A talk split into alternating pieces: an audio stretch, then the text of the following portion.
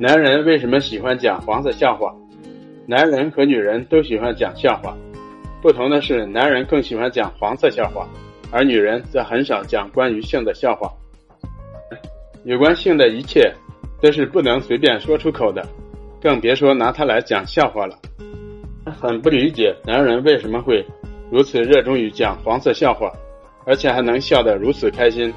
难道他们不觉得难以启齿吗？当然不会。如果男人觉得难以启齿，就不会乐此不疲的讲笑话了。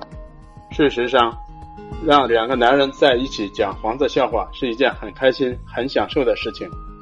在男人看来，黄色笑话可比其他笑话有趣多了。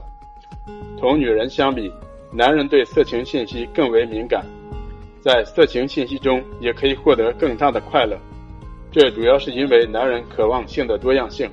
他们希望体验各种各样的性生活，至于体验的方式，则未必要亲身实践，哪怕只是说说听听，也同样会让他们获得一定程度的满足。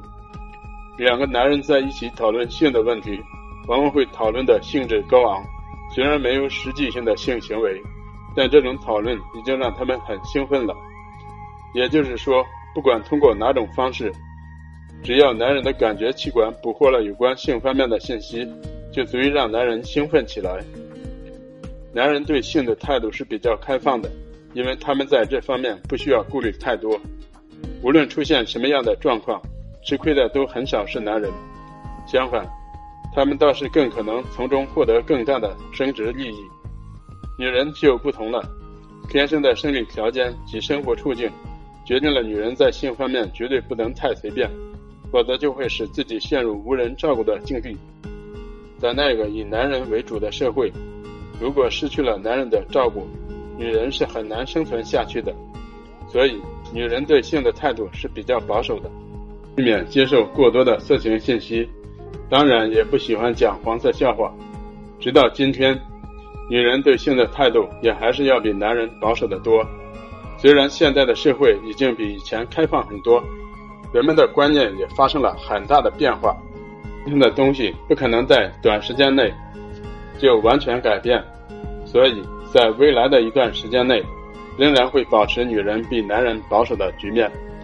就开放程度来说，中国远不如西方国家，但即使在西方国家，女性也仍然要比男性保守一些，因为他们也经历了同样的进化过程。正因为对性的态度不同。所以我们经常可以听到男人讲黄色笑话，而很少听到女人讲黄色笑话。黄色笑话真的有那么可笑吗？老实说，是这样的。如果我们总是听一些智慧型的笑话，那么在听过几遍之后，就会对这种类型的笑话失去兴趣。当我们以后再听到诸如此类的笑话时，就不会感到有趣，为之发笑了。但如果是与性有关的黄色笑话，那么即使听了几遍，甚至几十遍，也仍然会有不少乐此不疲，也就是说，人类对智慧型的笑话适应的很快，因此用不了多久就会失去兴趣。但是对有关性的黄色笑话却适应的比较慢，可以保持长时间的兴趣。马萨诸塞技术学院的教授马文明斯金认为，人类大脑的每个区域都有各自的检查机构，这些检查机构的学习能力是不同的。在大脑中，处理智慧型笑话的那部分区域学习能力比较强，很快就可以学会。因此，人类很容易厌倦同一类型的笑话。但是，大脑处理与原始本能相关的笑话的能力比较差。在学习这些东西的时候，大脑就像是一个有智力障碍的孩子，学习的过程比较漫长，因此不容易厌倦。马文明斯金写道：“我们对某些竞技主题。”几乎不会枯竭的消遣，可能是这种情况的副作用。性就是一种原始本能，所以人类大脑学习与性有关的黄色笑话的时间比较长。人类也不容易对黄色笑话失去兴趣。